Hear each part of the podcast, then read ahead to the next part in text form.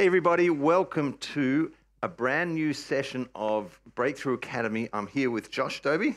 Hello, everyone. Great to be here, Pastor Peter. We had a, a two week break um, from our last uh, topic, and we're now starting a new one today. So I'm, I'm excited to be here. Yeah, it's because we're starting a brand new topic today uh, covenant, Bible covenant.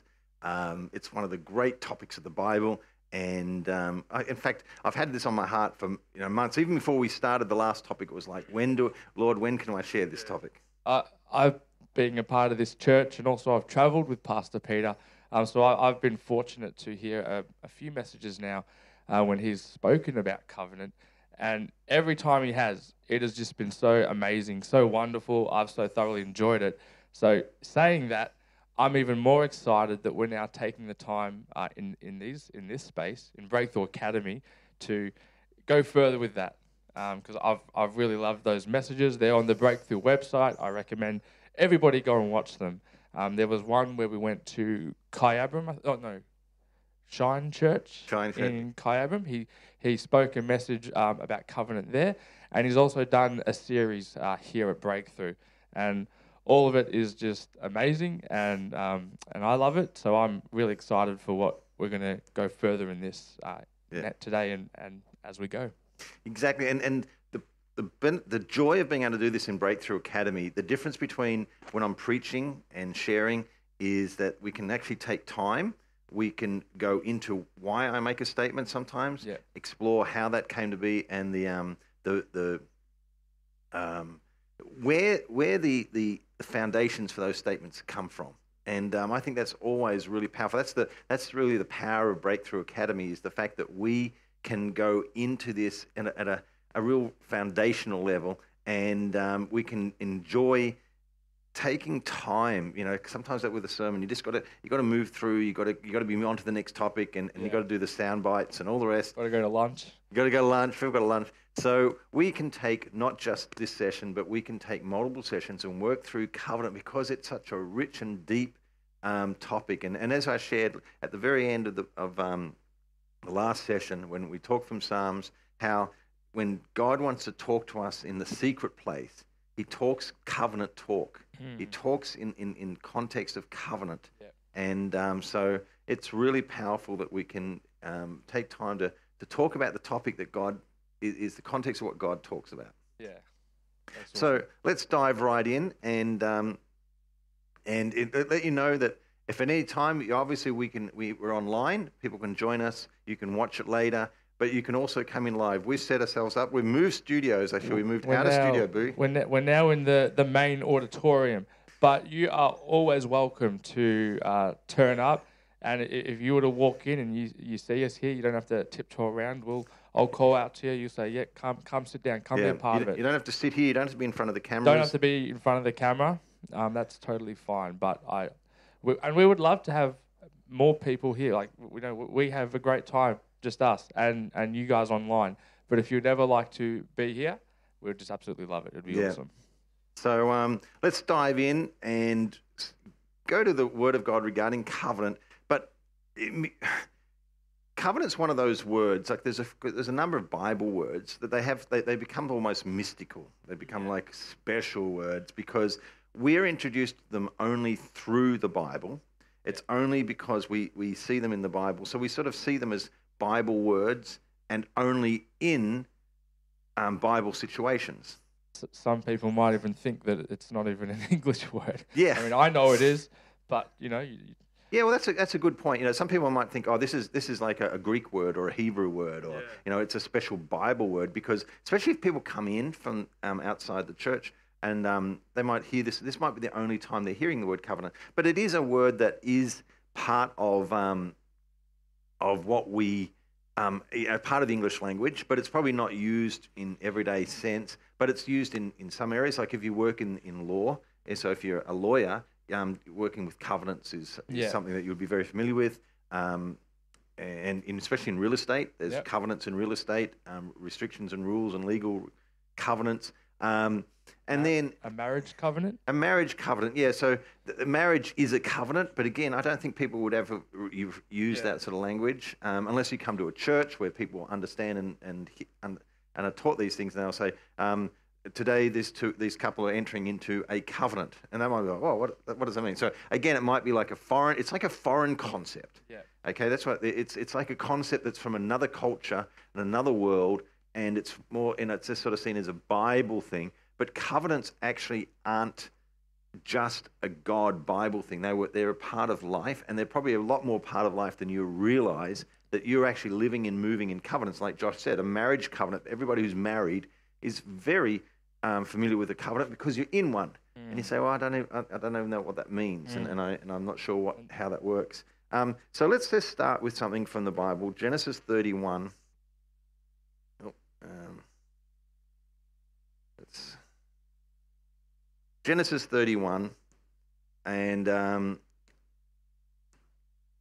this is the story of, of Jacob and um, his father in law Laban. And he's running away from Laban because he's. Um, and let's read from verse 40, uh, 43.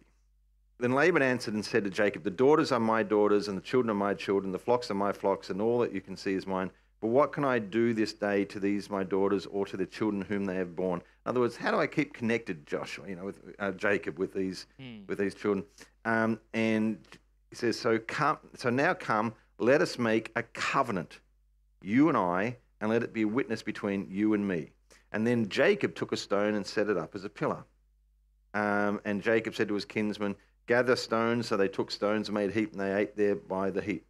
Um, now, Laban called it Jegar Sahadutha, but Jacob called it Galeed. And Laban said, This heap is a witness between you and me this day. Therefore it was named Galeed and Mizpah. For he said, May the Lord watch between you and me when we are absent from one another. If you mistreat my daughters, or if you take wives beside my daughters, although no man is with us, see, God is witness between you and me. Um, and Laban said to Jacob, Behold this heap, and behold the pillar which I have set between you and me. This heap is a witness. So you sort of get a feeling that they entered into this sort of solemn uh, agreement, yeah. and it's called here, so let us make a covenant. So um, as you would understand from the, the what we've studied with our, with our Bible um, translations and everything from our previous Bible study course, if we go now, just have a quick look. What do other translations do with this? Because, okay, if you say let's make a covenant, one of the one of the things that you're trying to do in doing a Bible translation is taking the meaning in one language and bringing it to another. Yeah. So even though there's a, a genuine word that matches if the person who's reading it doesn't know what that word is, is it a good translation? Yeah, you know, it's, it's, it's like there's a perfect English word. Yeah. But if the person who's reading it doesn't know the English word, it's of no value. It's, it's of, of no, no, value. No use. So you've got this. You've got a, a, choice here. You've got to say, listen. You've got to. If when you see this, you've got to go to a dictionary, and you've got to. You've got to learn. You've got to. You've got to. Um. You've got to go to that dictionary and and and, and explore what a covenant is, or I will help you out. And I rather than put the word covenant, I will try and give the meaning in words that you do understand. So let's just have a look how some of the other translations have done this. Um, so the New English translation, um, which I've got a lot of time for, says, so now, so now come, let's make a formal agreement, you and I, and it'll be proof that we've made peace.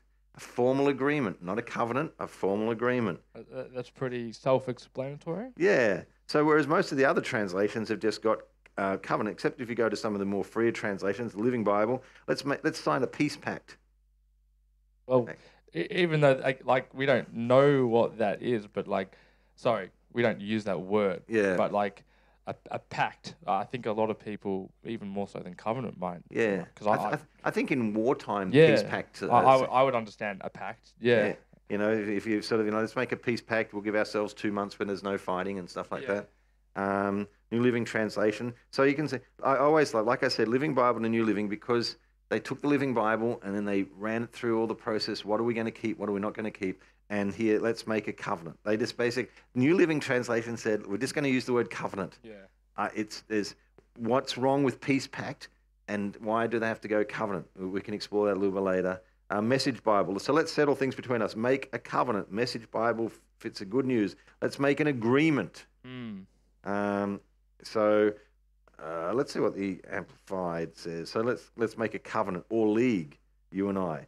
A league. I, I reckon that's a terrible English word. It doesn't make any sense to me anyway. Are we, are we starting a um a group? Uh, Yeah. uh, And let's make it covenant or league. And it's like, oh, that's, you know, I think the Amplified's done a terrible. If they're going to go from an English word, that's probably the worst English word because it doesn't they've- mean They've anything. always just put everything in there just Yeah. to cover all their bases, and they've, Um, they've added league. Yeah, they've had a league agreement, agreement, covenant, um, covenant, co- covenant.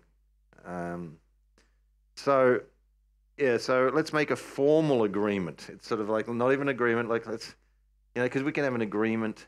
that we- We'll meet at the shops Yeah, tomorrow. Yeah. That's not a, you know, that's not, we're not going to sign. We're not going to cut. you could, if if you were not to turn up, we we wouldn't be like find them. Where Yeah, are they? Call yeah. them up right now. yeah, let's get the police. They, they haven't, they haven't, they haven't um, done their part of the agreement. Yeah. Um, but it, it shows what I'm wanting to see, first of all, is that this was a common thing between two men. Okay? This Yeah. was now God was involved because they said, let's do it as a witness between, you know, with God. Yeah. But it was not a covenant in terms, this was something they did. And Mm. you can go through the Bible and find that, that it, it's, it, there was covenants between man and God, and but also covenants between men, covenants between nations. These, this was a common thing that they had this understanding. So let's um. Well, we've got some people joining us. We've us. got some people. C- Welcome, come right in. I see. I see Kyra. Yeah, she's got um. Well, she's got Bubby's there too. So Welcome, guys. Take take a seat we, wherever. we've got. We've, I've actually got some seats here. We've got some seats right here. Where's Where's Levi? Let's see if he can sit for the whole time. We've got some children in here. We're very actually. I can I tell you this, Josh? Actually, with the parents' room is set up. If people want to come in and watch the parents' room, if we we can turn the monitor on and the speakers, you can actually sit in the parents' room, Yes. um, see us through the window, but you'll also have the big screen and the um, the sp- speaker. So you can, if you've got young children and you want to, you know, come and sit in here. Um, we've actually got the parents' room set up so you can be, still see the um, Absolutely. see the screen and be a part of it. How how exciting! Well, welcome, guys. Again, glad that you could be in here today. So we are talking about um, how covenant is not a um, it's not this special concept to us of some biblical thing. It's a, a normal concept to them. It's something that they understood, but to us it's become a bit bigger than this. Our Bible is um, divided into two covenants. Mm-hmm. Okay, we say no, it's not. It's Old Testament and New Testament. Um, They didn't use that word in the script. they didn't use that word testament. Is- Isn't it funny that the, the, the probably the, the Bible could have been called the Old Covenant the New Covenant. They chose Old Testament, New Testament. I'm, I'm going to guess it goes back to Latin words Yeah. and um, how Latin is understood. Um, and it's probably connected to something that you um, might have already set up, but you're a young man, probably you might not have. Your last will. Do you remember it? It says, have you ever heard it spoken on, you know, on TV and stuff? We're going to read the last will and testament. The last will and testament um, is connected to this word, Mm. Old Testament, New Testament. And um, so that's probably where it came from, is that concept of a, a binding agreement of two people. Um, and um, we'll get into that a little bit later about how that all came about. But um, for now, just understand that our Bible is divided into two main parts Old and New covenants. Mm-hmm. And um, so some people say, oh, okay, there was two covenants in the Bible. Well, there's actually multiple covenants in the Bible. Just a few more. Yeah, and like I said, some between God and man, Mhm. but some a lot between men and nations and Mhm. peoples. Um, in fact, see if I can find it in the book of Ephesians for us.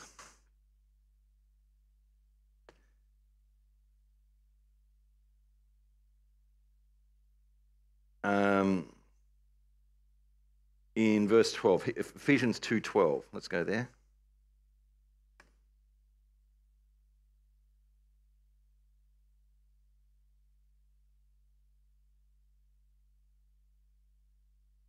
It says, Remember that you were at that time separated from Christ, excluded from the commonwealth of Israel, and strangers to the covenants of promise. All right, so this is talking about the Old Testament people, Mm-hmm. and he talks about covenants of promise, not the covenant of promise, but plural. Mm. So he talks. Paul here is talking about the the um, what it's like to uh, be in the Old Testament. Is there's multiple covenants that God had with different people. There's Mm. covenants He made with Noah. There's covenants Yeah. with David, and there's the Old Covenant that we know is when we talk about covenant. The Old Covenant, the one specifically brought in by Moses for the people of Israel. Yes. But there's multiple covenants, even that God talks about. Yeah. So we when we when we look at what happens here, um, we have to sort of get our head around. Okay, I sort of know Old Testament, Old Covenant, New Covenant, and I think well, there's two of them. No, there's multiple. And so what I'm going to do first of all, um, I'm going to unpack and try and make it not such a um, a mysterious word. Mm. All right, I'm going to try and make it not be like a Bible. Ooh, I think that's a good word. idea. Yeah, I'm going to try and um, because when I was a teenager, I read a book on the um, covenant, and it was referred to as the blood covenant. So again, ooh, blood covenant. That makes it even more mysterious, you know, because it's not just a covenant; it's a blood covenant, and you know, there's reasons for that. And um, but then I understood it in terms of it was described as a, a very elaborate um, ceremony where, where be I'd exchange coats, I'd exchange a belt, Yeah. um, we would cut animals, and it was t uh, the, the covenant to me was an elaborate ceremony, and it had amazing sort of promises connected with it. But it was to me this this amazing ceremony that they had, um, and like we just read with Jacob and Lath, uh, Lathan, uh, uh, Laban, sorry, Jacob and Laban. Um, they, it, there was an elaborate ceremony. There was Yeah. stones piled up, and there was Yeah. words spoken. There was a ceremony around it, and so I, I, I, my understanding was that covenant was a ceremony. But that would be like saying that marriage is a ceremony. You know, yeah, yeah, it involves a ceremony. It has a ceremony. It has but a- it is so much more. Yeah, the ceremony gets the thing underway. Yes. The ceremony has lots of um, elements to it which affect the rest of the, the life. Yes. Do you know what I mean? The words that are spoken, the um, the things that are do. The you know, there's a ring that's exchanged. There's a vows that are made. There's a who gives this bride, and you know, all sorts of stuff happens in the Mm. ceremony. But no one would say that marriage is a ceremony Mm. because it's way more than that. Yes. It's way big. It's a life. It's a lifestyle. Yeah, it goes. But what happens in the ceremony is a picture. But it, it, it isn't the it isn't the it isn't the marriage itself. It just shows you what what um, it's based on. And so my understanding was it was all wrapped around this ceremony, and I couldn't get my head around it. So um, I just want us to unpack first of all, take it from being a um, ooh mysterious thing, Mm. understand what a covenant is, and then begin to look at the covenant that God has established with us. Yep. And then we look at the, the multiple covenants, but especially the Old Testament covenant. And then we look at the new covenant, which is the covenant we're living in, Mm. and understand how that came about and how that affects us today. Mm. So, first of all, um, covenants are not new and covenants are necessary. Um, they've been right through um, all of um, since man's been on the earth. I, there's no, it's not a, not a definite thing um, that says that God had a covenant with Adam, but people often talk about the Adamic covenant. Yeah. But there is a reference in the um, in the Old Testament to God made a covenant with Adam. But the problem is that the word Adam also means man. Yeah. All right. So it says, was he saying God made a covenant with the, the men, the people of Israel, or was he referring to the person of Adam? Adam. Yeah. Doesn't doesn't really matter because my understanding is every time God dealt with a group of people, He would do it through covenant. Yes. So you just have to realize that whenever God is dealing with people, He sets up a covenant. Now through through the nation, uh, through the world, um, nations have set up covenants. They've done things called suzerainties, um, and and and that's uh, uh, um, talking about a, a nation that would, like Assyria, would take over a smaller nation, and they Mhm. would put an agreement in place. Now, Mm. agreement is a, a loose word because it's like it's it's pretty strong, and um, it's called a suzerainty. A suzerainty talks about the a ruler and a, and a lower Yeah. state or a lower country, and they would have obligations. But that's a t- form of covenant, a form of relationship. Mm. So, let me give you an example um, that we've just over the last um, last month here in uh, um, Australia been celebrating as part of the fact that we're part of a Commonwealth that the King, a new King, has been crowned in England. Yes. King Charles the Second. Boy, that tells I haven't paid enough attention. King Charles has been I, um, I, I, crowned. I, I wouldn't even try and guess. Yeah. That's, that's, So we have a new king in England, and um, so obviously everything you know that hasn't changed our relationship with England because we've got agreements and everything in place. do we still get our public holiday Yeah. for Well, the king's birthday? I have noticed. I have noticed that there's a a, a, fa- um, a a big football match that I follow. My team is Collingwood, and they have a football match against another team called Melbourne on what used to be the Queen's birthday long weekend every year. And they're talking about the King's birthday Collingwood Melbourne match. and I'm like, they've, they've changed it already. So it doesn't. as long, as long as I get the day off, I'll be okay. So I'm gathering. I don't think it had anything to do with actually their actual birthday. It's just the day we celebrate it. So uh, it's still the same. the appointed time. the appointed time, and, and, as, and, and as good Aussies do, we just make it on a Monday, no matter what, so that we get a long weekend. All right, so we um, we have a long weekend for King Charles now. Now, let's say King Charles, he comes into, you know, he- he- he's, he's the coronation. He's been crowned king, and he's back at the palace, and he's saying, "What do I do now?" And he looks, and he's got a letter, you know, because as he does, he's probably just reading the letters and the things people, and not even an email. This is a handwritten letter and it's come to him, and it's from someone who says, "Oh, I am from the African country state called, you know, ABCD." The ABCD. It's a brand new little country we're formed, yeah. and I'm right in the heart of Africa, ABCD. And he said, "We would love you to come down and visit us, and be a part of our celebrations." And so he just goes on right over, doesn't he? Well, yeah. So what, what does the King Charles do? Oh, I've got this amazing invitation. I will head off. There's no way he would just get in the plane and go. Yes. Um, why would he not just get in the plane and go? First of all, you know, there's visas and all the other things, but I'm sorting that. But this is a new country. He'd, he'd wonder what is, not my, but what is our relationship with this new country? Okay. Do- A- yeah. What, what is Britain and ABCD's relationship? Yes. All right. And are we a friendly nation? And, you know, do we have Because that, that, that will be important. yeah. So you know, we, am I am I welcome there? Uh, is, you know, uh, is it dangerous to vi- visit there? And also, then how has that relationship been formalized? Because not only do you have sort of a we're happy towards you, you formalize that Mm. with the signing of agreements Mhm. and and treaties Mhm. and trade um, agreements and how we're going to deal with trade and how we we're a part of this group and this group is already um, you know ABCD saying we're, we're part of this group of African nations. This group of African nations is in in alliance with Mm. Britain and these other nations. So we are we are allies. Yes. So it's okay. Oh, so you know we, we, we- we know that phrase, allies. Allies are people that are in a, a formal sort of agreement. And um, so before King Charles would ever think of visiting, he'd say, "What are the agreements? What is Yeah. our treaties? What is?" He would go to the ambassador, um, and he would say, "What what what's in place?" He would say, "Do we have an embassy Yes. in Britain?" Yes. Do we have legal representation there? Are we recognized there? Um, do they recognize us? Do they support us? And when that, after all that is settled, then he can go and visit. Mm. But he would not visit until all those things were in place. Yeah, that's right. Because th- those things are important because uh, you think, you know, he has all his guards, he has all, you know, the country, um, all these things un- under him. But if he went here and he didn't have those things in place, he he wouldn't be safe. Exactly. That- I don't think he could walk like a king or feel like a king, you know, without these things in place. Now, the, the, the key here is he knows he knows what life's going to be like here.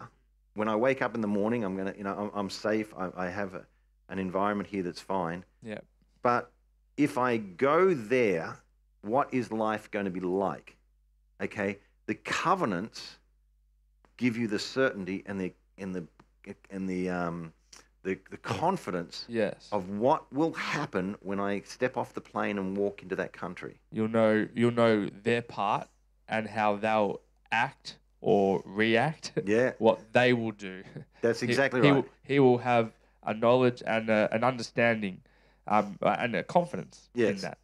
Now, so the um, so that, you know, the, now the second part of that is people say, "Oh, but that doesn't stop the other nation, you know, doing the dirty and throwing a coup and Mm. and capturing him." We'll just get to that in a minute. This is, but first of all, in terms of how it's, it, it, we have this so that there is a confidence there that he can step into this Mm. and do this, and um, so he goes there with a confidence of how he'll be treated. Now, when we say, yeah, but we don't have 100% confidence, do you know what I mean? We, so that's Mm. why we put things in place to try and build that confidence. Yeah. So what do we do to um, ensure that people will follow the rules, they, they will do what they say, is that there's repercussions for nations that break those covenant Right. treaties and rules.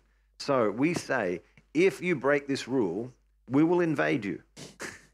Fair enough. Well, not only us, all our allies. Yeah. So we, you have nations right next to you that are allies with us, Mm. and even though they're not part of the, um, they're not part of the, um, of the dispute, because you've caused problems with us, Mm. and they're allies with us, they're now part of the, the, the, the they have to also become part of the solution. So you're not only picking a fight with Prince Charles. There's now more uh, nations yeah, you're picking a fight with the whole of Britain and with all Britain's allies. Mm. And um, so that is designed to sort of make you think, well, I don't think it's worth breaking the It, um, it rules. wouldn't be smart to break this. We, we'll, we'll be a part of it. We'll play along. We'll do our part. Yes, if we make this agreement, that there is um, there's um, disadvantages, serious disadvantages with breaking that, Mm. but there are also great advantages in keeping to it. Trade Mm. and benefit of uh, workers and, and tourists. Yeah. British tourists will happily come to our nation because we've got this Mm. agreement, and our, our, our nation will be. We can send. You know, we might have an education uh, uh, alliance that means that oh, we can send people to British universities, and they can they can be a part of that because Yeah. we've got this agreement. And so it benefits us. So it's not only the fact that we would be punished, but there are great benefits for us staying Mm. knit together with this um, this great. So Yeah. that's a covenant. That's and, and it's probably we, we use other words for it. We use you know the words of like a treaty or a agreement, um, Alliances. an alliance, um, a pact. You know, you know, all, all you know these. But essentially, what that is is a covenant. Mm. A covenant is established agreement of how two parties will behave How they'll act. and how they'll act towards each, other. and and what are the consequences and bless and, and benefits Mm. of staying true to that that um, agreement.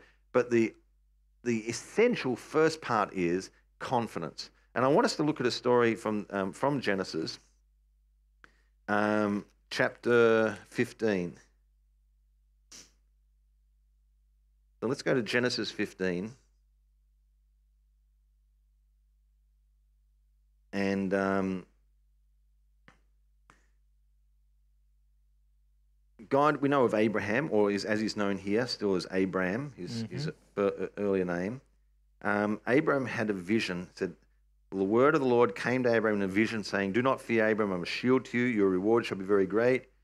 And um, he says, "Yeah, that's all great, Lord, but I don't have any kids. You've talking about an inheritance. I don't have children." Um, and he said, Well, no, no, I'm not talking about someone in your household. I'm talking about having a child. Verse 15, and he took him outside and said, Now, if you look toward the heavens and count the stars, if you're able to count them, and he said to them, So shall your descendants be. And he's not talking about just out of his household, but out of him. Now, he and Sarah, his wife, could not have children. So this was God's speaking miracle. You know, this is going to be a miracle Mm. because they cannot have children. This is why when God is promising him an inheritance, he's saying, "Well, uh, am, am I, are we talking about um, Eliezer of Da- Damascus? You know, this guy here, Eliezer of Damascus, who was a member of his household, and because he and his wife are childless, the heir is Eliezer." He said, "So are you talking about him?" And the Lord said, "No, I'm talking about you and Sarai are going to have a child." And um, and, this was them in their old age. So it was yeah, well, at this stage, he's um, in his mid seventies, or Yeah. um, so you uh, know, coming along. Yeah. they, they, they're, they're, but they've they're childless. They can and they can, and it's not like they've chosen not to have children. They cannot. They've Mm. tried for the, all their time. They cannot do. And um, so Abraham did something really amazing. It says Abraham believed in the Lord, and he God and then God reckoned it to him or counted it to him as righteousness. There was an exchange made of Abraham put his trust in God and what Mm. he said, Yeah. and God put that to him and said, "Now you are have a righteousness which is, doesn't belong to you, but now is yours." It's Mm. amazing because, and, and we will see that in the new covenant um, coming up.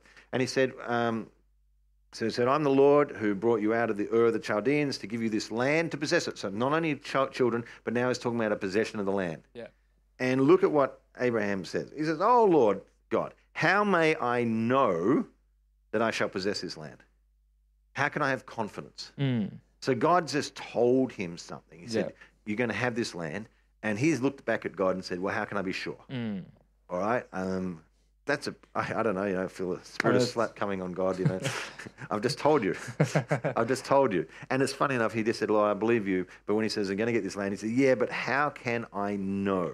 How can I know? Okay, so how does God answer this question to someone who comes to him and says, How can I know that what you've said is what's going to happen? And so, verse 9, he, God said to him, Bring me a three year old heifer, you know, small calf sort of thing, three year old female goat, three year old ram, and a turtle dove and a young pigeon. uh, excuse me, God, have you heard the question? the question is, How shall I know that I possess it? it? is this related? And God says, Bring all these animals. yes. Okay, if I, set, if I set up a petting zoo, I will know. You know, it's sort of eh, the the answer and the question it just seem to be too too. Have I missed have I missed the chapter? If, if it started with that and then you went away and you came back and there's now a petting zoo, Yeah. it's like, all right, I don't quite see what's going on or how it's happening, but okay, God. Now the interesting thing is, without in, instruction here, Abraham knows what to do. Yes. Okay, he knows why he's asking these animals. So this was very familiar to him. Yes. So this this concept of what God was saying was not like, oh, what does this all mean? It's like, oh yeah, I get it. I know what mm. he's. I know what God's talking about. I understand that why my question of how can I know and what you know and um, how can I be sure? Yes. And God's telling him bring animals because he brings these animals to him, and Abraham cuts them in two, Mm. and he laid each half opposite the other, and um, but he did not cut the birds. Um, what, what is he? What are we doing here? Um, and when we said we cut in two, we are talking about split down the, the nose, backbone into two halves, like a little. A, a left side and a right side. Yeah, good way of putting it. Not a top and a bottom. You know, left and right, split right down right, the middle, right, right down the spine.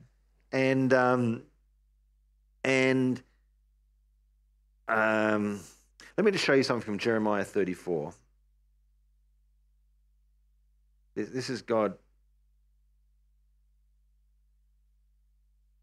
Jeremiah 34, uh, verse 18. Um, God is talking about the men who have transgressed the covenant that He had with them. Mm. And he said, I will give the men who have transgressed my covenant, have not fulfilled the words of the covenant which they made before me, when they cut the calf in two and be passed between its parts. So he said, when you, um, when you made covenant with me, you cut a calf and you put it there, and it says, and you passed between its parts. You Mm. walked between these two parts. eight. And um, and the officials of Judah and the officials of Jerusalem, the court offi- officers and the priests and all the people of the land who passed between the parts of the calf. So they, all the people, we, we, we're making this ceremony, Mm. and I will give them into the. And he says, I will give them into the hand of their enemies and in the hand of those who seek their life. And their dead bodies shall be for food for the birds of the sky and the beasts of the earth. So it's not very pleasant. Hmm. But basically, what it's saying is the the, co- the the cutting of animals was representational of what would happen if you didn't follow through on the covenant. If they broke the covenant. yeah, this is saying, and um, and they, they made vows based on these animals, and God said, "You made those vows, and now you've broken them, Mm. and so now you've basically said we, we, we've forfeited our life." Um, Um, there, in that in that message um, that's on the website when we were at Shine Church, and you, Yeah. I remember you speaking about this. Um, that there was a time um, when the Israelites, Joshua and the Israelites, they made a covenant, or they were, I think they were tricked by, is it the Gibeonites? I- Yeah. I, think that that was what they were called, and they were tricked by them. They were actually their neighbors, but they acted like they came from afar. Yeah. And so, like, and they they didn't ask the Lord, and they made a covenant with them. Yes. And then they found out that they were neighbors. Later on, they get attacked, and because they're now covenant partners, they have to go and defend them. But because an agreement with yeah, and, and this is a point that you made that I remember in that message that it was 400 years later, I think. Yeah. Um, Saul actually um, wiped those people out, the Gibeonites. Yeah. And um, so this is 400 years later when probably nobody even remembers the covenant. But then there was a famine in the land for three years, and like David was was asking the Lord why, and it's like well, there is blood on the household of Saul. So this is like this is how God is treating covenants. That even uh, you know, w- like with Abraham, he, even when his life uh, in the natural on earth passed, he's still honoring the covenant of Abraham. Yeah. So just like there was that, um, there was the blood on Saul's um, household. Yeah. It's a, it's no longer natural, but the covenant was still being um, upheld by by God. It's a very serious thing Yes. that has long-standing consequences. Yes. That the, the, the, the death of animals and sacrifices is is representative of how serious it is, and the fact that that you've got to die to your own um, will and your own ways Yeah. because of this. So let's go back and we'll, we'll cover that. That's a you know great uh, memory of the, the, the Gibeonites. It was really important for them. Um, so let's look at um, at how it affected Abraham because he so the birds of prey came down on the he's got these animals laid out and Abraham drove them away. Now when the sun was going down. And this is like it's just like the weirdest story in one sense. You're like Abraham. What remember what the question was that Abraham asked? How can I know? How can I know? How can I know? And then he's like, get me the animals, cut them apart. Oh, there's birds of prey are trying to get them. I've got to get, get rid of the birds of prey. It gets dark. Do you know what I mean? A, a, a great darkness. Abraham falls into a deep sleep. There's the inference there is it's like a supernatural Mm. Yeah. sleep. It's not like a, I, I'm, I'm tired, but He, it's just not went, he didn't just go to sleep. He's been put was out. Put to sleep. Yeah. put to sleep. And he say it goes dark. Abraham's put into sleep, and God said, God speaks to Abraham. So in in his sleep, he sees a vision of it. He sees God, and he says, "Know for certain that your descendants, know for certain." That your descendants will be strangers in a land that is not theirs, where they'll be enslaved and oppressed for 400 years. So God begins to speak and he says, You know what? You're not only just getting the land, I'm going to tell you how it's going to happen. And you're going to be in Egypt Mm. for 400 years. God prophesied this. But I will also judge that nation whom they will serve. And afterwards, they will come out with many possessions. You know, the, the fact that the children of Israel came out with all the, the plunder of Egypt Yeah. was a part of the fact that um, God had prophesied it. This was all part of the plan. It had been prophesied. Yeah. And as for you, you shall go. And, and like you said, this is 400 years later, but this covenant that God had established was still in effect. Mm. All right, it was still in effect that was causing the Egyptians to give their money to the Israelites Mm. because this covenant had been established. Yes. So what God was doing here, for, even though it was 400 years, they, they didn't know, but that was a part of what God had promised and declared as part of this covenant. And it says, then in the fourth generation I shall return here, which is, you know, come back to the, the promised land. Mhm. For the iniquity of the Amorite is not yet complete. And it came about when the sun had set that it was very dark, and behold, there appeared a smoking oven and a flaming torch, which passed between these pieces. And on that day, the Lord made a covenant with Abraham. So he says, To your descendants I have given this land from the land, river of Egypt, as far as the great river, the river Euphrates, Kenite, the Kenizzite, and the Hittite, and the Perizzite, and the Rephaim, and the Amorite, and the Canaanite, and the Girgashite, and the Jebusite. All right, so he, he's, um, but he said, in all that, he said, I've made a covenant with you. Yes. And um, so there's, there's some really things to unpack here. First of all, there was a ceremony that Abraham understood. When he was told to get the animals, he knew what to do he with knew, them. he knew So he was familiar with the covenant ceremony. He knew what had to happen. He knew animals had to be um, sacrificed. He knew they had to be divided. Mm. He knew the blood had to be shed. But then stuff happened that didn't normally happen. Mm. And then it was like he's put into a sleep. And even the fact that birds tried to come, Yeah. is a bit, you know, um, you know, but there's symbology there. He's got to be protected. We've got to watch over. We've got to, um, we'll, we'll go and look at this in, in a second in Hebrews. Um, a whole lot of stuff's happening here. Um, the first thing that happens is Abraham's put to sleep. That's just weird Mm. because covenants are normally the, the binding agreements between two parties. Two parties. Yeah. All right, remember what we read with Jacob and Laban? Um, and they would make vows, Mm. and um, and they called that place Mizpah, you know, and it said, God will watch over you um, even when we're not here. When, Yeah. I, when we depart, God's going to watch. And that's really what they're saying. That's why Laban wanted the covenant because Yeah. he said, I, I can't follow you, but I want to make sure you're treating my daughters right Yes. and you're doing the right thing. Yeah. So we are making a covenant and agreement, which means that now we, we've got God watching over. Mm. So even though I'll go back, I know God's watching you. Mizpah. God is watching over you. The funny thing is, and I don't know whether anyone who's watching um, has ever seen this, but it was something when I was growing up. You would, you would, and I don't know, maybe they're still available. You could get little necklaces with the word Mizpah written on it, and it was broken in half. It was like it was a little, um, um, um, and the two pieces would come and fit together, like it was like a disc, and you know, with, with a jagged edge, and, that, and they'd Yeah. make a one. And I would, and if if if if you had someone who was, you know, your, you know, like your boyfriend or girlfriend or something like that, and they were going away, you would get them um, this. You buy this package of of the Mizpah um, necklaces, and I'd give you one, Yes. and then I'd take one, and um, we we would be even though we're away, Yeah. it's like God watches over us. Yes. You know what I mean? Even though we're apart, God is watching over us, and when we come together, our necklaces fit together. Now it's a beautiful thing, you know. But effectively, Laban did that because he did not trust Jacob. Mm. He, he thought Jacob was sneaky. He thought Jacob Jacob was a, a, a, wheeler dealer. He was he can, couldn't trust Jacob, so he said, Well, he couldn't trust Laban.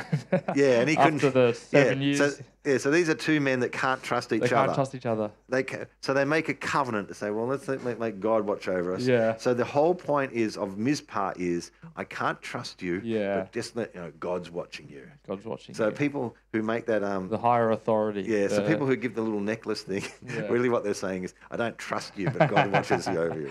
Um, so I know that's not what they intend, Yeah. and they, they think it's a beautiful, God's watching over us, but it's not. It's it's in a, in a sense of well, keeping that, Yes. um, keeping him in, to to the honest. Um, um, anyway, so God has made a covenant with him, but it's two people. Normally, Mm. two people connect. I make a vow to you, you make a vow to me, we work together. Yeah. Um, something happened in this one where Abraham, who was part of this covenant process, is put to sleep. He doesn't get to walk. He protects it, but then he's put to sleep. Mm. And he sees in vision two things, two elements making covenant, Yes. and he's not one of them. No. And he sees one is the smoking oven, and the other one is and and a flaming, Flaming torch. torch. So he sees the smoking oven and the flaming torch. So one's just smoke and, and, and this oven that's that's and this flame and this this fire. Mm. Yeah. And um, it's like, what what is all that about? And um, now it doesn't say, but based on, on where the New Testament shows us and, and takes us, the understanding is that Jesus became the mediator of a new covenant, became Yeah. the surety of a new covenant, that he established a new covenant between God and himself, and he became um, the second Adam, the second man, Mm. The one that was without sin. Mm. He established that covenant with God, Mm. and then we, through Jesus, can enjoy that Yes. covenant um, position. Yeah. So it's almost like a covenant's been made that man is taken out of. Cause, yeah. Because we, we would not Well- have been able to. Yeah, we can, here, you can mess. Abraham, this is really good, but you'll mess it up. yeah. We'll, we'll just put you to sleep. I am going to establish a covenant, be- and I'm going to actually do both parts myself. It's just an Mm. amazing. Yeah. This is not what normally happens. This is very different to the normal covenant process. Yes. and um, and so um, i i that's that's where that. Um, but the whole purpose was so that you may know. Um, so on that day, Lord made a covenant. So at the start, it says, um, "Oh Lord, how may I?" Um, Lord God, how may I know that I shall possess? How can I know? And the answer is God cut covenant. Mm. All right. He made covenant with um, Abraham. Two things that happened. First of all, Abraham was taken out of the picture. Second, it, blood was shed. Mm. Animals were cut. And in fact, if we come down here and we look at this phrase, and God made, He said, on that on that day, the Lord made a covenant with Ab, um, um, with Abraham. I'll just come down here where we can have a look at those words in the Hebrew. Okay, um. On that day, the Lord made a covenant. So let's just work, look at the word for covenant. Um, it's a, a feminine noun meaning covenant. Oh, okay, it's, it's berit, berit. Um, Berit is the Hebrew word for covenant. Mm. Berit. Um, I'm, and please, I'm not a Hebrew scholar. Just trust me. but if you're talking to your Hebrew, if you're talking to Hebrew-speaking rabbis and friends, please get the get them to pronounce it for you. Berit, but Berit, um, a female, female, feminine noun. Sorry, not female. Feminine noun meaning covenant, treaty, alliance, agreement. Mm. The word is used many times in the Old Testament. Its basic uses are out- outlined here. It describes covenants or agreements between and among human beings, between Abraham and the Amorites, Abraham and the Philistines, Jacob and Laban, etc. So there's some some of the references I was talking to. Um, we won't go through those, but you can just be, you know, you know Genesis 14, 13. I'll read them out in case you ever want to go back. Stop here and you want to go and look at them. Genesis 14, 13. Genesis 21, 27, Genesis 21, 32, Genesis 31, 44. You can see some of the human covenants that were hmm. established. The nations were said to have made a covenant against Israel. They, they, they formed a- an alliance against Israel, Psalm 83, 5. It's used figuratively to depict a covenant with death in hmm. Isaiah 28 twice, or with the stones of the field. It denotes an alliance, ordinance, or agreement between persons.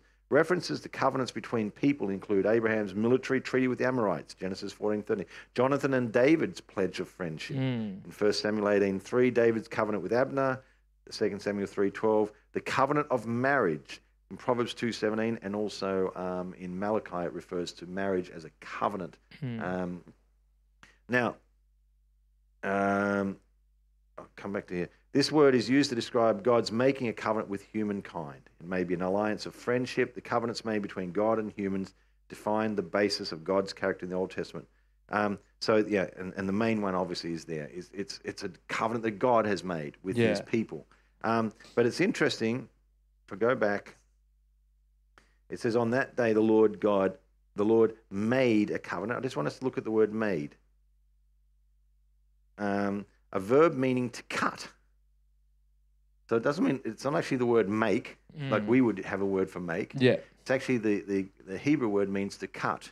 So you don't actually literally literally do not make a covenant. Mm. You literally cut, cut a covenant. covenant. Yes. All right. The, the, the, the process of cutting animals and make and, and giving blood was so um, inbuilt to the, this people um, that it was it, the, the phrase they would use was to cut. So you didn't say I'm going to make a covenant. Mm. You'd say I'm going to cut a covenant. cut a covenant. But in the English language, it sounds a bit strange to say I'm going to go and cut a covenant. Um, so they, they've translated it to word make. Um, and a couple of times, you know, there's a few times in the um, in the Bible where it refers to making a covenant, and rather than talk about the covenant, they just talk about to cut. yeah. You know, they'd sort of shorten it. You know, like, uh, um, okay. So, for instance, you might say to me, um, "Do you want to make a covenant with, with me? Do you want to cut a covenant with me?" So I'll say, "Well, let's cut." Yeah, let, let's cut, which means let's make Yeah, a covenant. yeah. But the word "cut" came to symbolize the actual making of the Yes. covenant. Um, and, and so that you know, a few times you'll see that in your Bible that it, it um, does that. Um, so, cutting a covenant, i i the cutting party is is seen as is an essence of it. It's Mm. so these animals being split down the middle and divided. There was a shedding of blood. Um, covenants are very common, even outside of Bible cultures and things like that. You you Mm. you you can find them throughout history. You can find them in um, North America with the Indians Mm. when they would cut covenant. Well, they wouldn't call it cutting covenant. They would say uh, making a blood brother, Yeah. and they would cut and they would mix mingle blood. Mm. Um, I've got um, I actually I'll just see if I can find it here. Um, yes, I'm going to play the game here with internet. Um, I've I've um, there's, there's uh, books by a person called Charles Stanley, who was a you know something of a um, a journalist, Mhm. journalist type person, and um, Dr. Livingstone had gone into um, Africa, um, and he'd been sort of gone off the radar. They couldn't find him.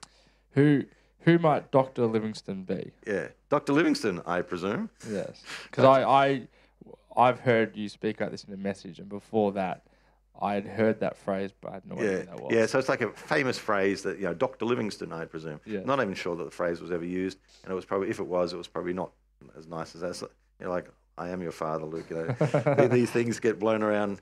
But um, uh, Star Wars reference there to anyone who's not sure. Um, but Dr. Livingstone, so uh, Charles Stanley goes through. Uh, Charles Stanley, Henry Stanley. Henry. been. I think Charles Stanley was a preacher. Uh, anyway, um, Stanley goes through Africa looking and searching Yeah. for him, and he wrote, and and he was um, newspapers in America paid for him to do this, Mm. and in and what he had to do was journal his um, his adventures His- in yeah. finding Dr. Livingstone, and he and he would, you know, write huge diaries, and then he'd send them back, and they would publish them. So then they became books. So it's you know the late 1800s. You know, he's, he's writing. You know, we've got these journals Mm. of his travels through Africa, and um, I, I, I- I can't put it up on here, but I'll see if I can. Um,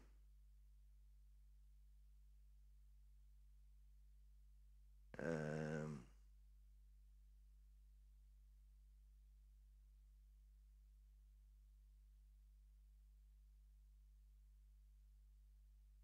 Henry Stanley. I said Charles Stanley. Charles Stanley was a great preacher, just died recently. So apologies that I said he went through Africa. But um, Henry Stanley.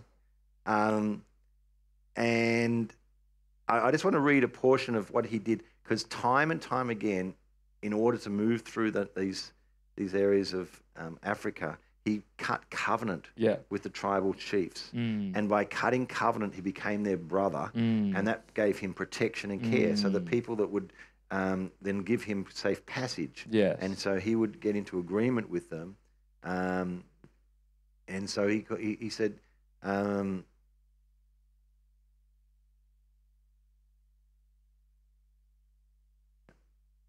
Um, so let me just read this to you. Um, so Itzi, the king of Nuptama, with several of his elders and a, and a showy escort, came to meet Stanley, and there was a friendly greeting on both sides. Then they broached the subject of blood brotherhood. Were we willing? We were willing, says Stanley, but they wished to defer the ceremony till after the, they had first shown their friendly feelings to us. Thereupon gifts were exchanged. The king indicated his preference for a big goat of Stanley's. So Stanley's got a goat, and he's like, "Wouldn't mind your goat." Um, he apparently Stanley, I think, had taken the goat because um, the milk of the goat Yeah. would help with allergies and things. Goat. Yeah. Stanley really needed that goat.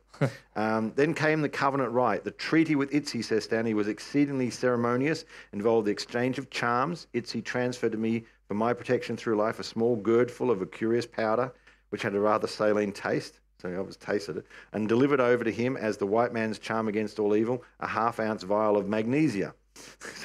A further, a small scratch in Frank's arm and another in Itzy's arm supplied blood sufficient to unite us as one. So they cut each other and they mixed the blood. Um, and by individual bond bond of fraternity. Four years after this experience of blood covenant by proxy with young Itzy, Stanley found himself again at Natomo at a, or across river from it, this time in the interest of the International Association of the Congo. Being short of food, he had sent out a party of foragers and was waiting their return with interest.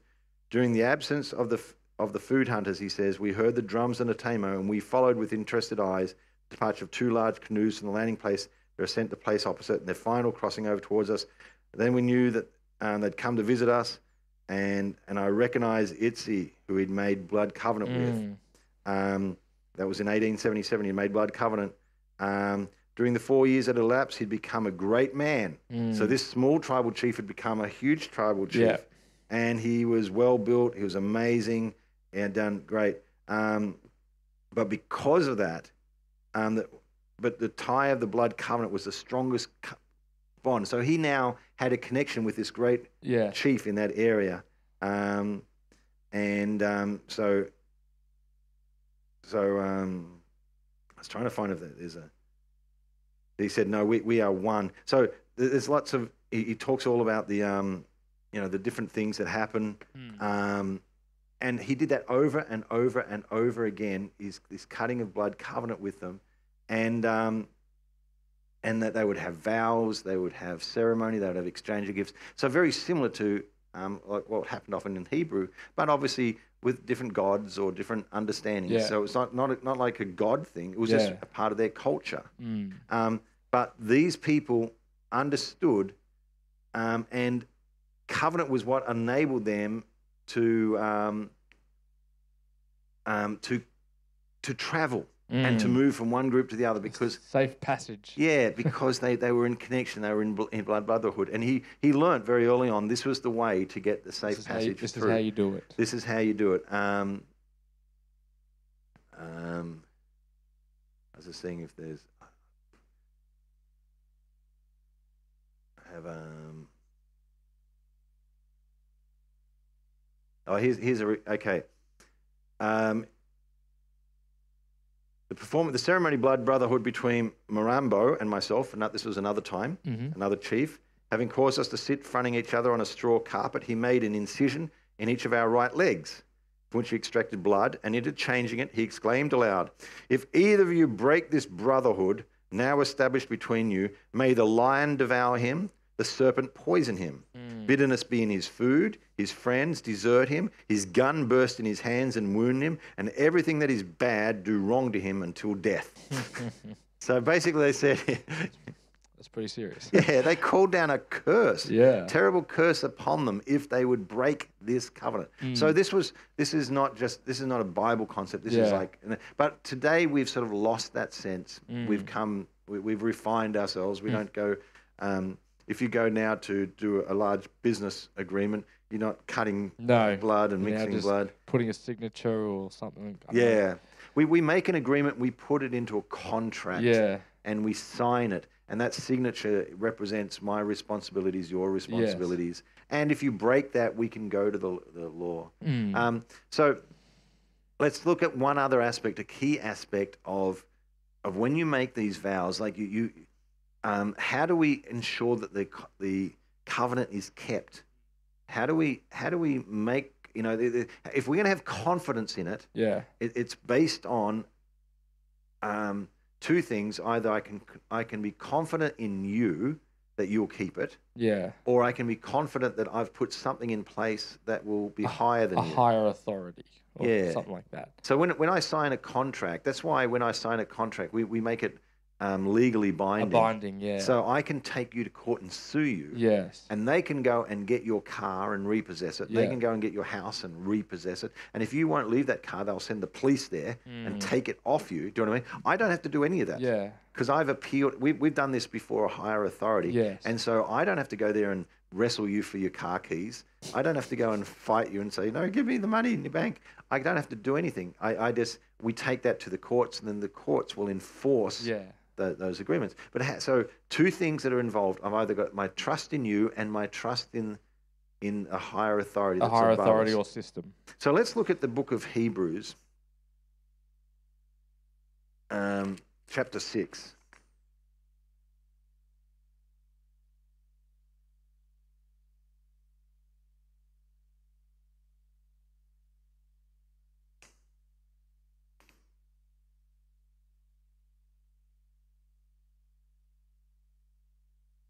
And we'll look at verse 13, and then we'll come back to. Um, well, let me just read verse 12 as a bit of a taste for this. This is a really key verse to us. Um, that you may not be sluggish, but imitators of those who through faith and patience inherit the promises. Um, let me just put my preaching hat on for a sec here. In the book of Hebrews. The he- Hebrews is written to a group of people that were under intense pressure to leave the new covenant and go back to old covenant ways. Mm. They were Hebrew Christians Mm-hmm. who had embraced the new covenant, but they were under intense pressure from society and from wherever else to give up and go back. Mm. That and it was like, is it really worth Mm. all the pressure to go to this new covenant? The old covenant was so, was so reliable for them. They, they you know, it's been passed on for generations. It didn't cause all the the um, persecution that we're getting. It meant that you know that we could just live a, live a peaceable life, and we're going back to that which was our fathers and our forefathers had Mm. given to us. Yeah. There's a whole lot of reasons just just go back. Yeah. All right, but the writer to the book of Hebrews, and um, and and I've come unto a I've come to a new understanding um, that it of where Hebrews came from, and and it makes sense to me. It's not not 100 percent proven, um, and we can't guarantee because it doesn't say who wrote Hebrews. But I've read often where it says that Paul did not write Hebrews, Mm. and that's most probably true. But I misunderstood what that meant was that Paul did not actually write it down, but that Paul, but Paul was actually the um, inspiration of it. Mm. It's most likely a sermon that Paul preached, and someone has written down his Yeah. sermon and shared it with the Hebrew. Mm. So it has not come directly from Paul. Mm. Paul is not writing his first person sermon, but it's come from his sermon Yeah. and passed on. So we, we uh, so Paul, there's this there's this sermon that's come from Paul, and they're saying and they're sending it to the people here. They're saying this is so that you might not be sluggish, and you might not give up, but you might imitate those like Abraham, who through faith and patience laid hold of the promises. Mm. Remember, there was a couple of things about Abraham they had to do in order to see this covenant come to pass. First of all, he was put to sleep. Mhm. Okay, we get that. We understand that Abraham had to be. Um, he couldn't. He couldn't be a part of the actual um, covenant process because the way it works is I make a vow to you what I'm going to keep, and you make a vow to me what you're going to keep Yeah. all, from God's side, all good. But what about Abraham? Would could Abraham 100% keep the, his commitment? Could Abraham stay true to all that his covenant? You know, you look a little bit later, and, he, and things are taking a little while, so he goes and has Ishmael. Yes. He, uh, uh, he, he, he blows his trust in God to sort of just make something happen himself. Yeah. Um, he's he's not he, he, he under his frustration he can make he can fail. Mm. So God say, I can't afford to make this covenant that I'm making with Abraham Yeah. because this is something that's going to lead into the new covenant. And so I, I've got to do, I've got to take Abraham out of the equation. yeah. I've got to knock him out Makes it like effectively like with himself. with himself. Yeah, I've got to, I've got to do this so I can be, it it can be reliable. And secondly, Abraham had to, but his job was to um, keep the, keep the, keep the birds off. yeah. Um, and there's a point where, um, through faith and patience, what's there, there's a part where we've got to hold on to this thing until it's done. Mm. Now we we're not. I'm not holding on. The covenant has been established, yes. but the promises and the things that God has promised in the covenant, I'm still working through. Yeah. Okay, this is the, the pressure for them was there's Christians in the new covenant, but they were pressured to go back to the old covenant. Is hold fast, don't give up, don't get don't get lazy, don't get sloppy. Mm. Hold on to this. You can do this. You can do this. You can hold on, and you can see all these promises that God has given. You can see them come to fullness. Yeah. The covenant's been established, but you need to still hold on. That's you still need to good. beat the birds off your Mm. your promises. There's there's you know God has got promises for you. God has got promises for you. He's watching over you. He's made declarations, but you've got to beat the birds off that would come and try and steal it away. You've got to try and hold on until that covenant is fully um, um, outworked. And so this is the this is where we're coming to from here. So he said, now in order to give you um, boldness and courage to hold on to what you're doing. So this is for us today. In order to give us boldness and courage and strength in order to lay hold of all that God has for us in the covenant. So he's made a covenant, he's done vows in that covenant, there's agreement. You know, we, we talk about there's vows, you know, this will happen, this will happen, this will happen. There's blessings and there's um, curses. Mm. In order to get the blessings, there's stuff that we need to be able to lay hold of. Now, God's established a covenant, but we need to beat the birds off that are trying to steal the promises that are coming to us. And this is where they're at. So he says, the certainty of God's promise. When God made the promise to Abraham, since he could swear by no one else, he swore by himself. Mm. Okay, um, this is actually not in the passage we were looking at. It's further on when Abraham, after he sacrificed Isaac, he makes this commitment. Yeah. He says, I will surely bless you, I will surely multiply you. And thus, having patiently waited, Abraham waited patiently, patiently, um, patience. Um, oh, okay. I don't want to jump too much for time, but I want to tell you, but you need to understand patience for this to, to work. Patience is not, um, I'm in the line at the checkout, there's four people in front of me, and I just hold my peace and I don't get agitated. Do you know what I mean? Mm. and um, you know I'm, I'm pleasant and I'm smiling and I'm whistling and I'm singing a little tune to my I'm not because I'm patient Yeah. all right that's not patience in terms of this. What this means, okay? That's patient. That, that's that's that's not that's holding a good attitude while you're waiting. Yeah. Okay. There's another kind of patience, which is okay. Um, you're on you're on um, a freeway, and it's bumper to bumper, and your GPS says the fastest route is to stay on the freeway. Okay. And as you pull up, there's an exit lane. and you're doing the sums in your head. If I Get- get it's up, getting real now. yeah. Okay. Anyone relate to this? You're sitting there, and and oh, okay. Let, let's let's take the GPS off. Let's say your friend is sitting next to you. all right. Your friend is sitting next to you and says, "Eh, "This is the best way." yeah, All right. Stay on the freeway. This will clear up, and you'll be there much quicker. yeah. Don't get off the freeway. So you, you can't see the GPS now, but No, they're you, saying you, a friend is telling you stay on the freeway, Yes. and you pull up, and you go bumper, and you look, and there's an exit lane. Now you could actually put your indicator on now and take that, Mm. and you could get off this freeway, and you could go and and and make your own way. yes, Patience is not going off when you God's told you what to do, Mm. and you I'm staying true. I'm being patient. Mm. So patient is when you've got a choice. Yeah. So that's that the, the patience in the line. You don't have a choice. Yeah. The only choice you got is whether you're got going to wait. Yeah, you got to. you, you, yeah, you're going to wait no matter what. You're going to either wait grumpy or you're going to wait happy. Yeah. So we think patience is choosing to wait happy. No, patience has a choice. Patience is I choose to wait, even though I could jump around and do something quicker Mm. myself. I'm holding fast and doing it God's way Mm. through patience. Man, I'm, I'm holding. I'm. I, I could leave this new covenant stuff and go back. I could get peace in my family. I could get life back to normal if I leave and go back. But through patience, I hold. So patience. He, when Abraham chose to have Ishmael, they were impatient.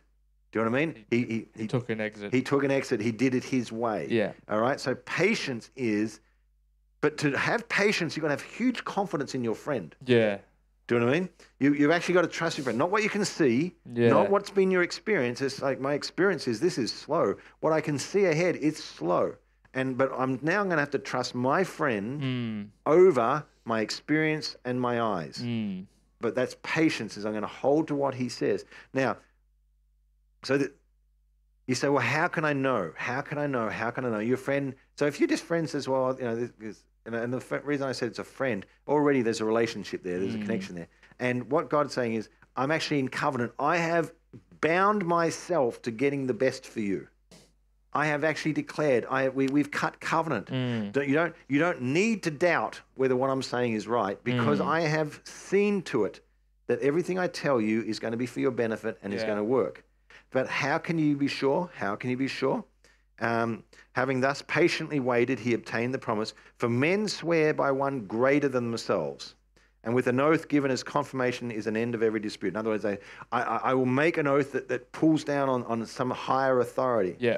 Well, what does God do in this situation? You know, we, we call on the biggest person in the room, we, and, and to us, we call on the government, which is like not just a person, but it's an organization, Yeah. and that has large resources. And you know, if and, you know, let, let's talk. Go back to an example. You know, I break the covenant, and so you know, oh, and and, and I break the contract. So you come to get my car. Yeah. Well, I stand at the, uh, I stand there with a baseball bat, and I say, "You're not getting my car." So the two police will walk back, and they'll go and they'll say, "We need backup here." You know, got some guy with a baseball bat, and next minute you've got a SWAT team. Do you know what I mean? You've got guys in vests. You've got a helicopter. Um, do you understand? They Yeah. just they just they just call in more and more resources, There's whatever is needed. things that are available to enact, to enforce. Yeah. Should- So so that they, they that the contract is calling on all that. Yeah. All right, but what does God call on? Because you know God is the highest. So the thing He said is that um, in the same way, God desiring even more to show to the heirs of the promise the unchangeableness of His purpose. In other words, He said, "I want to show you how how reliable this is." Because I, want to I want to show you, Josh. I, God's saying, I, um, I want to I want to demonstrate just how much you can trust me.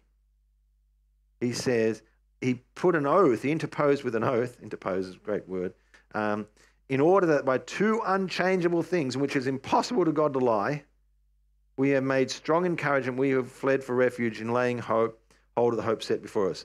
Uh, Um, in other words, there's a, he, he- he's p- called upon himself Mm. because he cannot lie. He cannot he's lie, the yeah. highest force and he's the most trustworthy force. So he's actually, he says, I, I make myself Mm. the highest authority in this because I can't go any higher. I Yeah. have chosen to make the highest.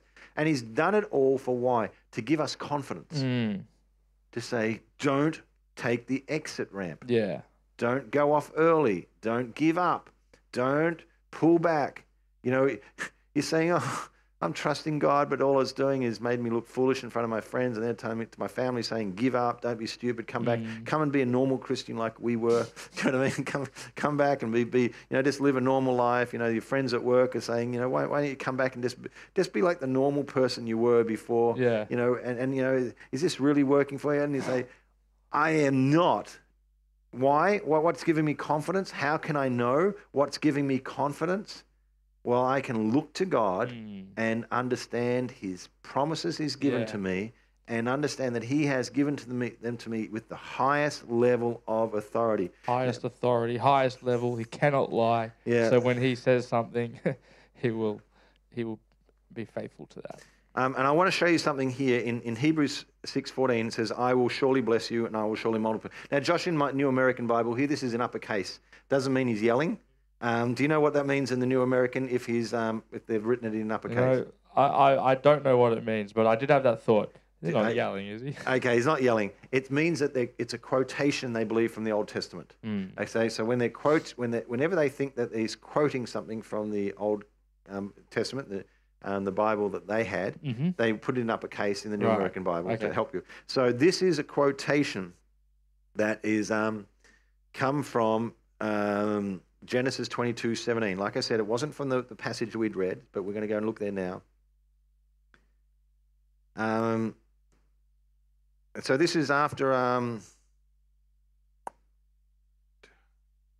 the sacrifice of Isaac. Or he wasn't. He actually didn't die, No. but he gave Isaac, and God looked after him and gave a, a ram in the thicket. And um, so Abraham came and said, he called the name of that place, God will provide. As it said to this day, in the mountain of the Lord, it will be provided. Then the angel of the Lord called Abraham a second time from heaven and said, By myself I have sworn, declares Yahweh, the Lord, because you have done this thing and have not withheld your son, your only son. Indeed, I will greatly bless you, and I will greatly multiply your seed as the stars of the heavens and as the sand which is on the seashore. Um, Indeed, I will greatly bless you. I will greatly multiply you. Um, this is the most interesting thing. It works in the Hebrew, it works in the Greek, and I've got an equivalent in English. There's it. The, there's a word that if I use it, let me just um, um, if I Josh, Josh, if I said I will really um, bless you. Okay, I will. If you can read my Mm. Read my chicken scratch. You, you're, you're, you're really going to do it. Yeah, I will really bless you. Now, this is the amazing thing. The word in English, the word that's in the Greek, and the word that's in the Hebrew has this same thing. I, um, and I've, I've been, uh, you know, I've confirmed this through um, the New English translation notes and things like this. Mm. If you look at this, um, this word really, it can have two meanings. Right? In English, I, it can have two, um, and it depends on how I pronounce it. And and it's a, I will I will really bless you. I Mm. I, I, are you sure you'll bless me? I will. I will really bless you. You are really. It, You surely will. I- it, it, it, it will happen. It will happen. Mm. You can be confident. I will Mm. really. It's going to be real. Yeah. Okay. It's gonna. It's going to be as I said. It will become real. Mm. I will really bless you can mean it will happen. It will happen. But what's another meaning of I will really bless you? Because I'll really bless you. I will really bless you. like the amount of, Yeah. of blessing. yeah, it's big. Mm. You know, it's I will really bless I you. I won't just bless you. I will really, bless, you.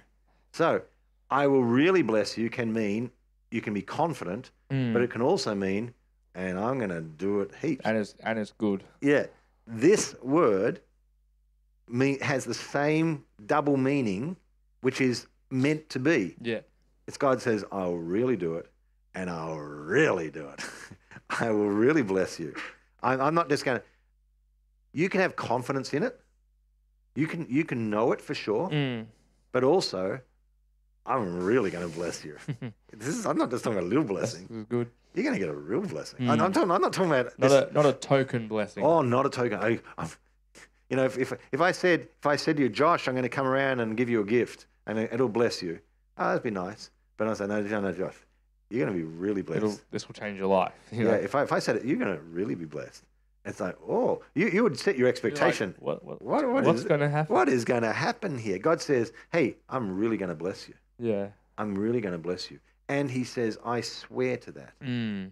I I don't know. I don't just think about it. God says, Josh, I'm going to really bless you through the covenant with Abraham, which I showed. I'm going to make this covenant now through Jesus, Mm. but I'm showing you through Abraham. I'm making vows and promises through Abraham. Mm. And those promises are designed to come to you because why? Remember how jo- uh, Abraham entered into it? He said, Abraham believed God and was counted to him as righteousness. Righteousness, He yeah. said, You can have the same faith that Abraham had, Mm. and you can come into the same Mm. promises that Abraham Mm. had. Um, Galatians talks about this. The same blessings, the same provision comes to you. Let's, and this is Bible school, so we'll take a moment to do this um, because we don't have to. Um, we don't have to just believe me.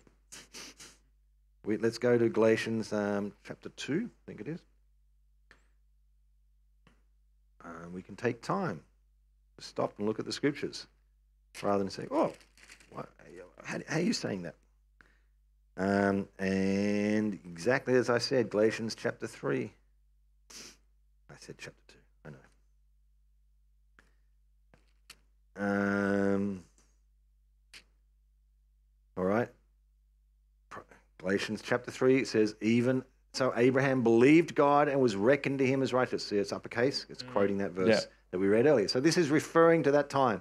Be sure that those who are of faith are the sons of Abraham. Mm. And the scripture foreseeing that God would justify the Gentiles by faith. He said, in other words, the scriptures saw it.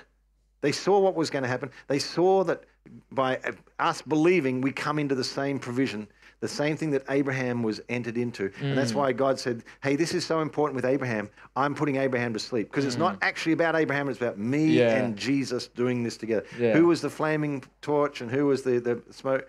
Uh, the, the, the smoking oven. I believe God the Father and Jesus were the two walking that covenant eight, and he saw that in, in, in their glory. And he said, he, Be sure that it's those who have faith who are the sons of Abraham. And the scripture foreseeing that God would justify the Gentiles of faith preached the gospel beforehand and Abraham, saying, All the nations will be blessed in you. That, mm. com- you know, when he said, Surely you'll be blessed, that's the good news that God is saying to Abraham that we now understand is part of us. Yeah. So those who are of faith are blessed with Abraham. Those who are of faith are blessed with Abraham, the believer. So just like Abraham, faith. the same faith got the same blessing. So when God said, Abraham, you're really blessed, Yeah. that's the same blessing that God says to Josh. Josh, you are really blessed. How can you be sure? Oh, can I? I'm not Abraham. How can I be sure? He says, God, I'll tell you how I you can be sure. I said it, and I couldn't put any higher authority about Yeah. it. Josh, you're really blessed. I, uh, are you sure? Really, confidence. Well, how much blessed? Really, blessed. Really. And the right. So it's for, Both meanings. for as many are, um, are of the works of the law under a curse, for it is written, Cursed everyone who does not abide by all things written in the book of the law to perform them. Now that know that now that no one is justified the law before God is evident, but for the righteous man shall live by faith. Talking about um, Galatians three twelve. However, the law is not of faith. On the contrary, he who practices them shall live by them. Christ redeemed us from the curse of the law, having become a curse for us. For it is written, Curse everyone who hangs on a tree. We'll explore that another time. In order that in Christ Jesus, the blessing of Abraham might come to the Gentiles. So we might receive the promise of the Spirit. Ah, Oh, is that blessing ours? It is Yes. according to this. It is according to this. That blessing spoken on in the book of Hebrews, which was quoting Genesis, um, where it says, God says, Surely I will bless you. I will really bless you. I, I will indeed bless you. Um, And he cannot lie. yeah. Uh, that word indeed is used um, by some English translations, and that almost works as well. Indeed means in reality, Yeah. but indeed means, Yeah. I, indeed, I'll bless you. I mean, Indeed. can, oh, I'm going to get big. Do you know what I mean? So it works a little bit like really, indeed, Mm. indeed, really, really. It- it's You'll see that in the translations. They're trying to work it out. It says it's really going to happen, and it's really You- going to You're going to You- be you really can be blessed. assured. You're going to be assured, and it's a really big blessing. It's Mm. really, it's large. It's it's special, and we know this because in Paul's talking to the Galatians, he said, "This is what happened when we come to this." So, we um we go back now to Hebrews, chapter six, near the end. Um. So, for men swearing by one greater than themselves with them an oath given as confirmation is an end. Same way, God desiring even more to show to the heirs of the promise the unchangeable of his oath, his purpose interposed with an oath. He spoke to himself. Mm. All right. Um, why did he do this? To give us confidence and to give us boldness.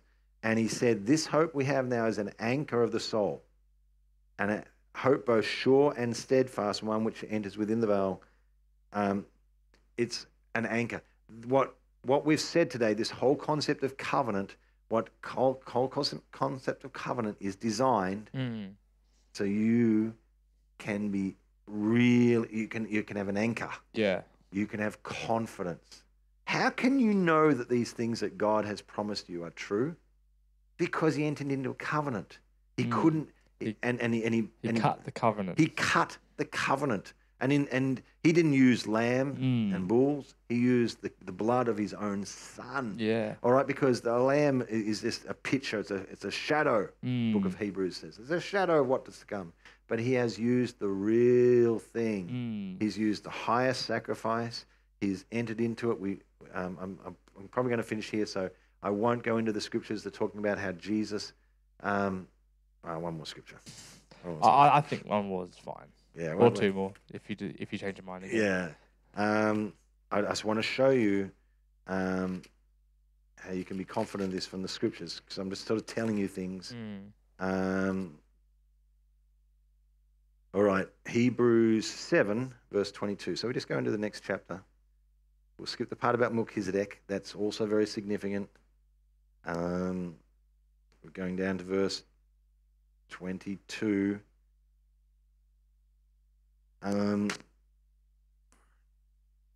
so much more. Also, Jesus has become the guarantee of a better covenant. Um, this is one of the problems. If, if we had tried to do this covenant with our, God ourselves, Yeah. it falls apart. We couldn't guarantee it. We couldn't guarantee. We couldn't guarantee our part. We couldn't guarantee our bit. We couldn't do it. We can make vows. Um, in, in we're like in the book of um, Hosea, chapter f- six. Hosea chapter six, where they say, "Oh God, we will do this and Mm. we will do that," and it looks amazing. Mm. And God says, "Yeah, but your your your um, loyal love is like the, the mist of the morning.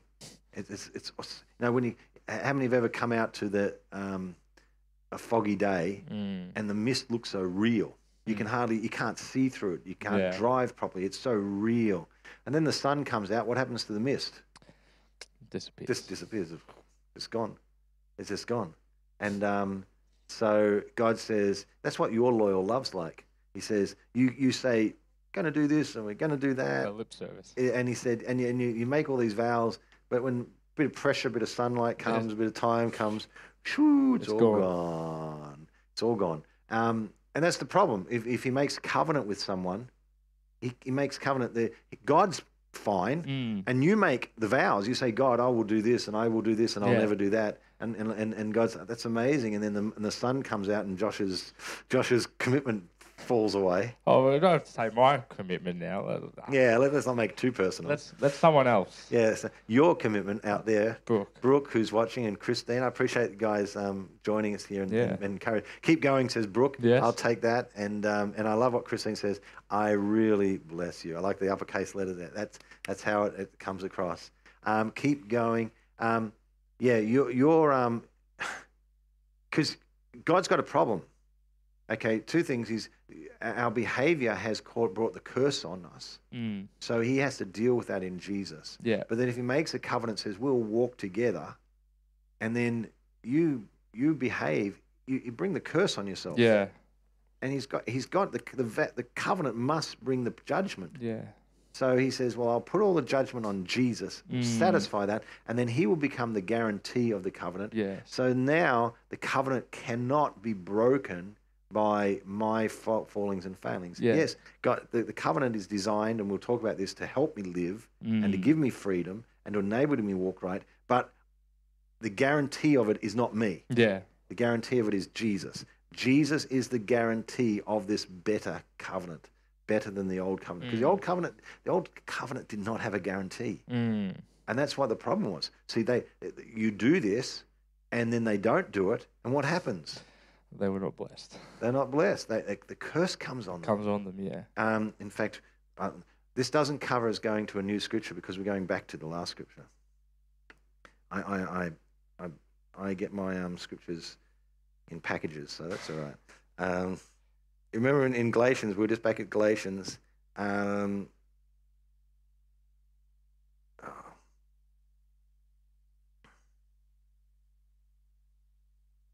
Um, you know, we just said, in order that in Christ Jesus the blessing might come to us.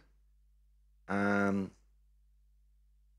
but, going back a little bit earlier, it says, However, the law is not of faith, on the contrary, he who practices them shall live by them. Um, the Old Testament covenant was one of the law. You Mm. had to follow the law in order Mm. to for the covenant to be established. Mm. And if you missed Hmm. did anything in the law, the curse would come on you. And it says a little bit earlier, verse 10 Cursed is everyone who does not abide by all things written in the book of the law to perform them. Now, he's not shouting this, he's quoting from the Old, Test- Yeah. the Old Testament. And it says, all the things that, everything, everything Hmm. written in the law, if, if you do not abide by everything, Mm. you are under a curse. Mm. Um, so the Old Testament, people say, oh, let's go back to the Old Testament covenant. Oh, I don't do not, I do not want to go back to I the Old Testament covenant I don't think that's a good idea. because I am, t- I, I am saying, curse me if I can't follow it. yeah. That's what the Old Covenant says. Yeah. Deuteronomy. This is this is a quotation. Galatians three ten is a quotation from Deuteronomy uh, twenty seven. I believe it is. I, I think it's the last verse of Deuteronomy twenty seven. We sort of know Deuteronomy twenty eight. It's a famous chapter.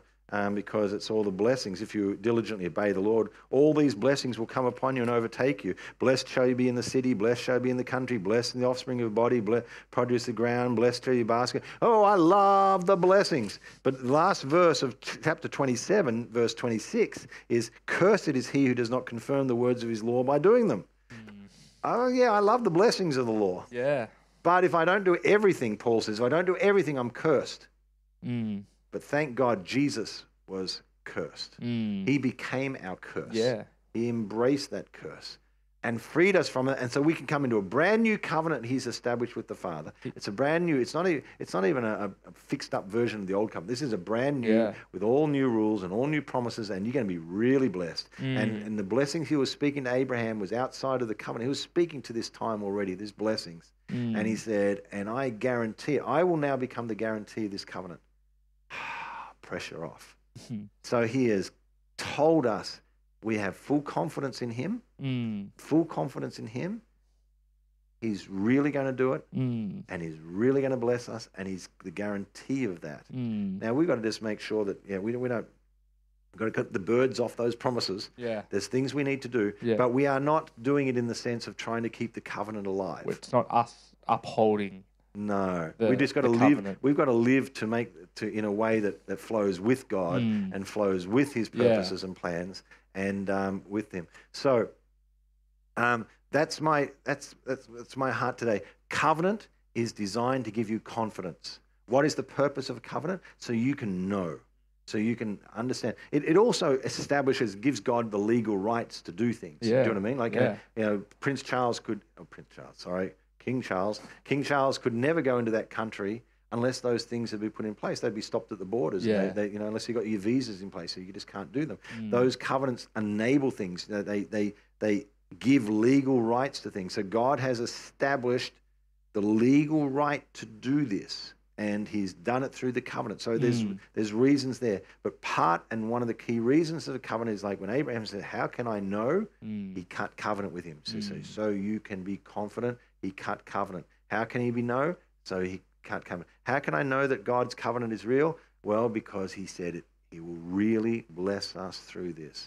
And um, so I want you. Uh, your your challenge is to to go away from this and meditate about what it means to be really blessed in the covenant, what God has really done, the guarantee of it, and the, the fact that it's real. Um, every promise He's given, He's backing up with His word and with His. It says, God is not a man that He should lie. We can trust Him. I can rely upon Him. My job is not to get impatient and take an, an, an easy path off. Yeah. Say, I can sort this without you, God. I can do this without you. I can, I can, oh, I can go and make another alliance that's not better. Um, oh, I promised one more. No one. Jeremiah, One more. one more. Jeremiah chapter two. I was just looking at this today. Um, okay, Jeremiah two thirteen.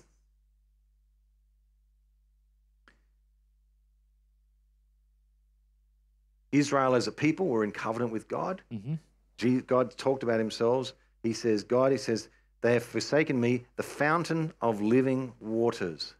God talked about it. He says, I am the fountain of living waters. What an amazing promise. He said, but you, you've gone to broken cisterns, broken water pots that can hold no water. You've gone to, and it goes on, um, you can look at this in verse 18 yourself.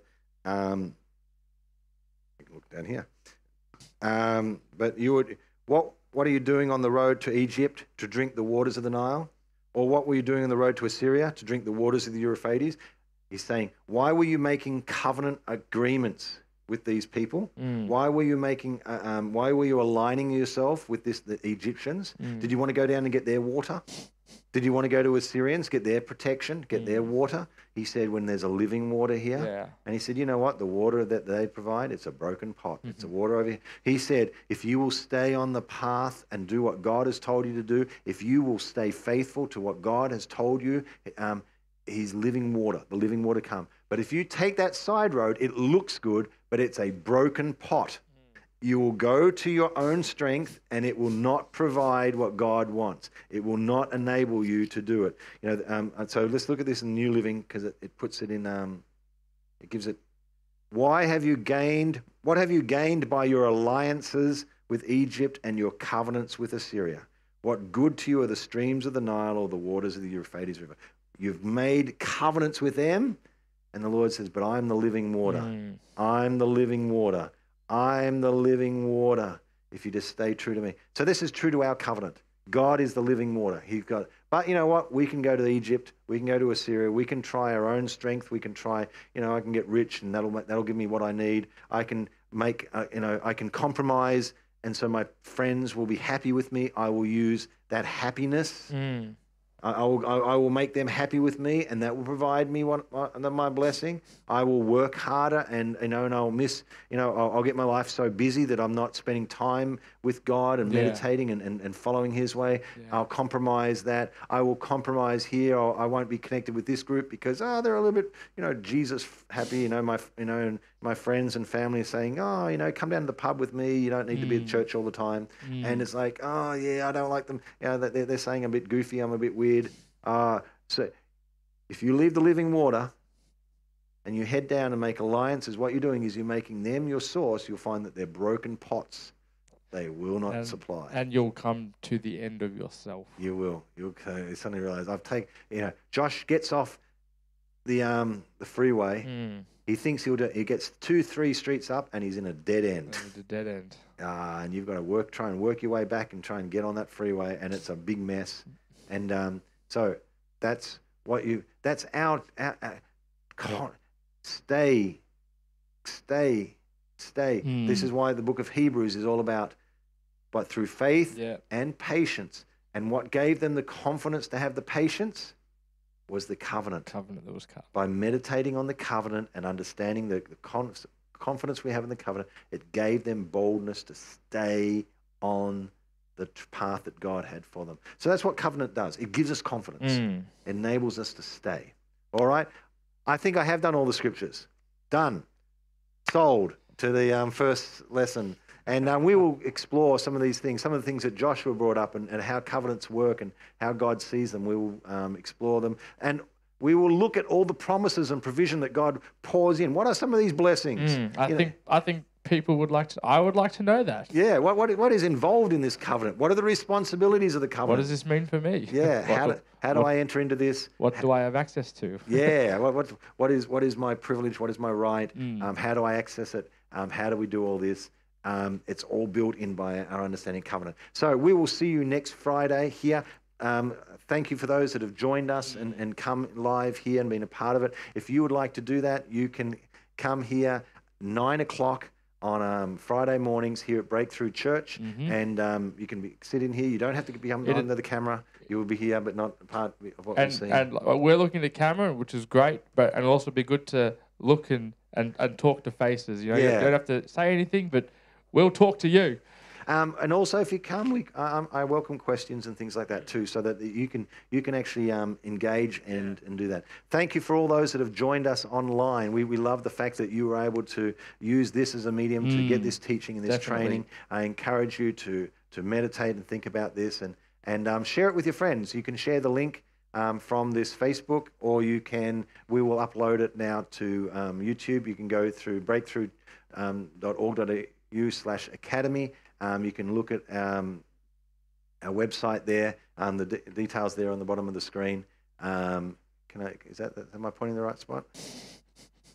It's always there, right there. Breakthrough.org.au slash academy. You can um, go there and get all the past messages. You can send the links on to your friends as well, so that you can get the benefit of what we're doing. Um, thank you. Thanks, guys. Even Josh. Wow, that was high commendation. Even got your name in there, though. I'll take it. Yeah, thank you, Caleb. Um, we bless you guys. Um, Josh, Josh is going to go. He's got to go into another room now to, to press the button because we we uh, we have moved into, like I said, the um, auditorium here. So he's just going to run into Studio B. Um, God bless you all. And um, if you get snacks, yes, if you bring snacks, you get them. Um, bless you guys.